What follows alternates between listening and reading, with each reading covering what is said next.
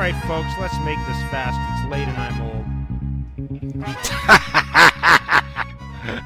old. 6 5, the Blue Jays beating the Boston Red Sox, taking the brooms. To uh, taking the brooms out, sweeping the Red Sox in the three game series. Kevin Barker, over four hours of high quality Major League Baseball played out in front of us today. Let's get right to the analysis of the crucial points of the game, shall we? First of all, let's talk about Cavan Biggio's base running, the uh, the eventual winning run, running on contact. George Springer at the plate. Uh, again, George Springer puts the ball in play, fielder's choice. Throw was a little high, but that was really Cavan Biggio making a really good play, wasn't it? It was. Well, you got to give George Springer credit. He put he put the ball in play against a really tough pitcher. You know, the different arm angle, two strikes. You just got to somehow figure a way to put it in play. And Cavan Biggio has always been a good base runner to big leagues. No matter if he's having a good season, if he's having good at bats, he gets on base. He wants to run the bases, and that's the first thing. That's the first step. But for for me, it's about you. You want to keep momentum. You don't want to go, stop, start again when you're running on contact. And, and that's exactly what it did. You want to get squared up to where you want to end up your slide, and he does that better than than most people. Both shoulders towards the target. Don't stop your momentum. Keep it going, and and and the slide into home plate. It's that rule, right, where the catcher has to give you the lane, and you can go head first. You can go to the back of, of the the base at home plate and look, that's again, this is it was ugly. You know, it wasn't a wasn't a pretty win, but this is what good teams do. They figure out ways to win on the road, and that's what the Blue Jays are doing. There are 13 games over 500. Jordan Romano pitching two innings. Kevin hitting 99 miles an hour in his second inning of work. His ninth inning, through 14 pitches, 12 sliders, two fastballs. One of the fastballs was a single by J.D. Martinez. Uh, the other fastball was a 97 mile an hour fastball that struck out Franchy Cordero. Um, and then he throws three sliders to uh, Kike Hernandez to get to get the double play. And then I mentioned the tenth inning again with the automatic runner in play in the tenth inning. He comes in, gets a solid play from Matt Chapman, strikes out Jarren Duran, induces Kevin Plawecki to uh, to pop up to to first base. Jordan Romano does it again, Kevin. Sure. Well, I mean, it just seems like he, he he's you know trying to be one of the best closers in baseball. The, the velocity's a big deal, right? It's it's it used to be he'd come in, he'd throw 94, you'd see anywhere from that 94 to 99. Now he's sitting at 99. That, that's what great closers do. When you got it, you should be able to maintain it. He's figured out routines. He's figured out how to simplify things. You know, you can tell the heart rate is the same a lot of the times now, and that's one of the hurdles late in games is how do you figure out how to keep that heartbeat from getting too fast and and expanding and overthrowing, and he just seems to be able to figure out ways to be able to throw two pitches when he needs to throw them and, and get key outs. And I, I don't know about you, but it looked to me like he wanted 10th inning. You know, you, you could see Garcia down there warming up, and it was basically, nah, good. You know, I've thrown 16 pitches. Garcia threw 26 yesterday. I'll take this. I got this inning. Goes out there and, get, you know, gets it done on the road. It's it's it's sort of what exactly what good teams need. They need that ninth inning guy, and they have that guy in Jordan Romano. Yes, indeed, they do. Uh, lots of folks weighing in on Jordan Romano on the text line. The text line is 590 590. Sam from Hamilton might be getting a little bit carried away. He wants to know if I think Jordan Romano, or we think Jordan Romano, is the best closer the Jays have had since Duane Ward. I like Jordan Romano.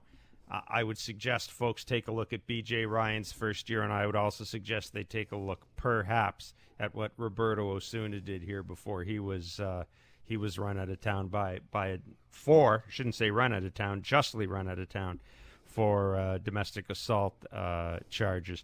Jordan Romano's been really good this year. I'm not ready to put him uh, in in the pantheon of Blue Jays relievers yet, but I'll tell you what, um, he's got my attention.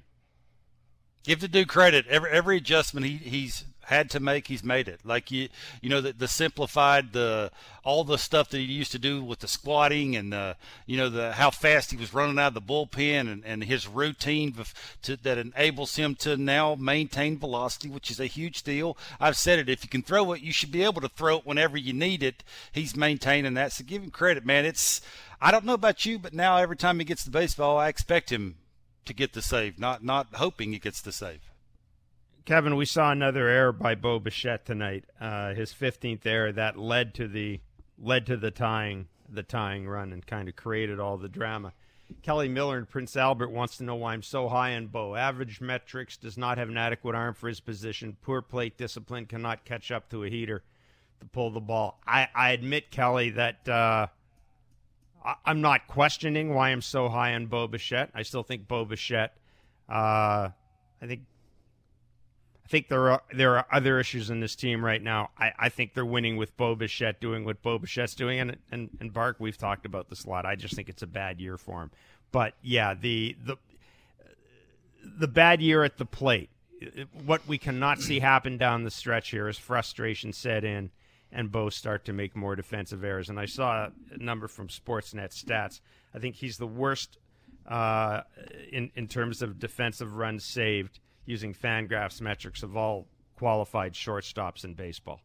He's not a finished baseball player. Uh, offensively, he's not finished. Uh, you know, he has good mechanics. That leg kick, I think he's mastered that. Now it's just about what he's swinging at and what he's not swinging at. And you can tell he gets a good pitch to hit no matter what the velocity is. He, he's able to put barrel to it. It's just a lot of the times when he expands and, and, you know, he lets the situation sometimes, at least when I'm watching, the situation gets a little bit too big. He starts to expand. He wants to do too much. You know, he wants to prove. I know where he's been hit in the last couple of days, but they have put him in the 7 0. He wants to prove to everybody he's not a 7 0 hitter. It's hard to do that, right? He's pressing a little bit. He's having a bad year.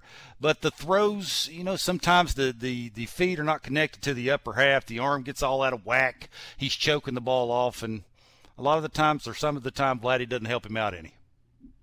6 5, the Blue Jays beat the Boston Red Sox in 10 innings. They have swept the Red Sox. They've set a club record with their 13th win of the season against the Boston Red Sox, the most in franchise history against that particular team.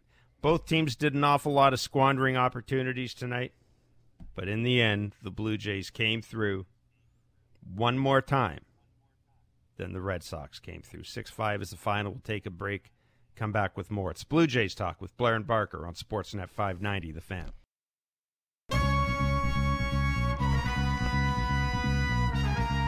Six five, the Blue Jays taking the brooms to the Boston Red Sox. They'll return home for a three-game series tonight, or I should say at the Rogers Center, starting. I guess we could call it tonight. It's going to be tonight in about five minutes and uh, that will include Saturday's ceremony to uh, honor the 1992 Blue Jays World Series champions. That will be a game in which Alek Manoah takes on Shohei Ohtani. And if you haven't got tickets for that game, good luck. Mortgage your house because that's about the only way you're going to get tickets to see that game. And now the Bet 365 standings update.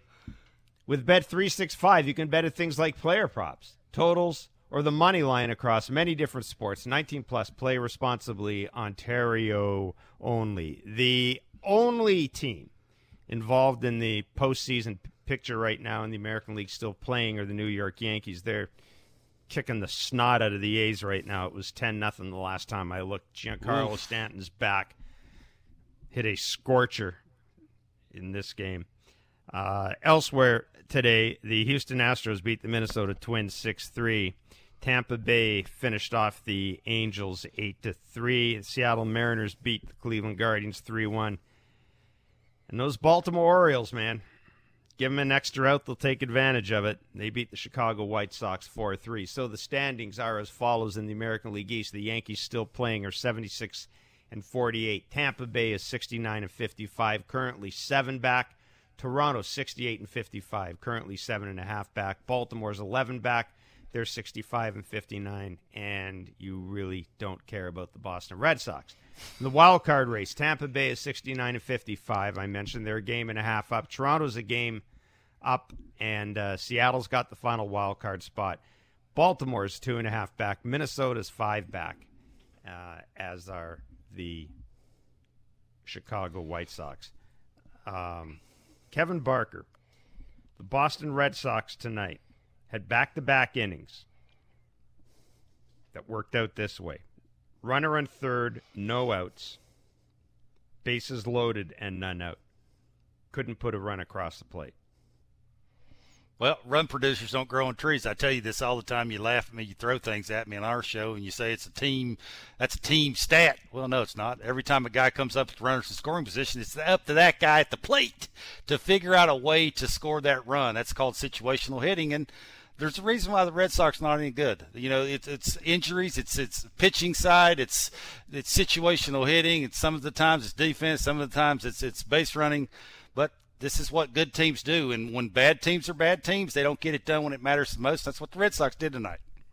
A Couple of minutes left. What did you make of Kevin Gausman's performance tonight? He owns this team. Absolutely owns the Red Sox. Not so tonight. Five innings, nine hits, four earned runs, six strikeouts, no walks.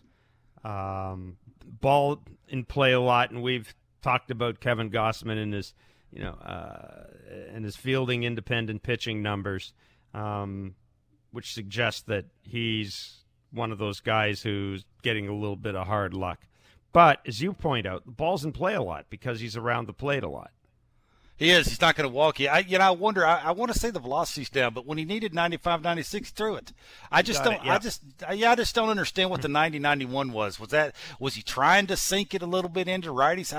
Was he gripping it differently? That's why the velocity, the the ball wasn't coming off his fingers the way he wanted it to. I'm not real sure. You know, he threw enough strike ones. He what he faced 23 batters. He threw 18 mm-hmm. strike ones. That's good. What what hurt him a little bit was, uh, and the the leadoff hitters got on three out of the five times. That means he was in trouble right out the gate. That he was trying to pitch out of trouble. He was trying to control damage, and and with two strikes of the nine hits he gave up, six of those were with two strikes. So it's you know it's letting the leadoff hitter on, and it's not being able to put the hitter away when he had two strikes. That's what hurt him. That's why the pitch count went up.